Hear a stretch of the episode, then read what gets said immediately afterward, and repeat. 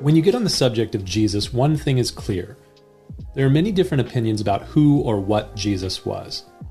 This isn't only true two thousand years removed from his life and ministry, it was true during his day as well. He once asked some of his followers, "Who do people think that I am?" And they said to him, "Some say that you're John the Baptist back from the dead. Some think that you might be the second coming of Elijah the prophet, or maybe the prophet Jeremiah, or some incarnation of another one of the Old Testament prophets." There were many different ideas and opinions about Jesus because of what he did and also because of what he taught. Today, when you ask people, "What do you think about Jesus? Who or what was he?" Some will say, "Jesus was a wise teacher," or "He was a good man," "He was a prophet." Some think he was a revolutionary. And of course, people will say he was a miracle worker. But I think it is important to understand that while Jesus was a good man and a wise teacher, a prophetic voice with sometimes revolutionary ideas, and even a miracle worker, all of those things ultimately were meant to point to his true identity. For example, in the Gospel of Mark, chapter two, a A paralytic was carried to Jesus by four men. Clearly their aim was for the paralyzed man to be healed, and when, when Jesus beheld the man lying before him, his response was somewhat curious.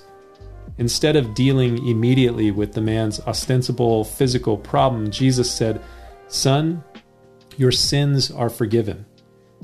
You have to figure that the four men that had worked rather hard to get this individual to Jesus were probably a bit taken aback by Jesus' response. And I imagine that the paralyzed man was a bit confounded as well. But also present at this moment when this happened were some from the religious establishment, scribes and Pharisees. And when they heard Jesus' words, they were dumbfounded, as they thought to themselves, "Why does this man speak blasphemies? Who can forgive sins but God?" That was a valid question, and I would suggest it was the very question that Jesus wanted them to ask. And Mark chapter two records the rest of the story, Jesus' response. We read this, "Jesus perceived in his spirit that they reasoned thus within themselves, and he said, 'Why do you reason about these things in your hearts? Which is easier to say to the paralyzed man, your sins are forgiven, or to say, arise, take up your bed, and walk? But that you may know that the Son of Man has power on earth to forgive sins. I say to you, arise, take up your bed, and go to your house.' And immediately he arose, took up his bed, and went out in the presence of them all." Jesus was a good man, a wise teacher, a prophet who sometimes spoke revolutionary things. And in Mark chapter two, he performed a remarkable miracle. Why? The miracle was revelatory. It was meant to reveal who Jesus truly was. The religious leaders said, "Who can forgive sins but God alone?" The obvious answer is no one.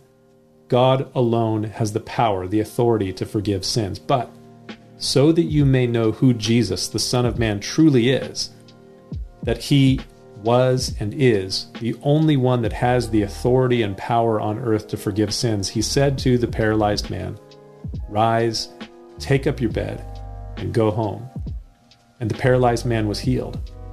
The miracles of Jesus were meant to authenticate who he truly was. Something to think about. We'll see you next time.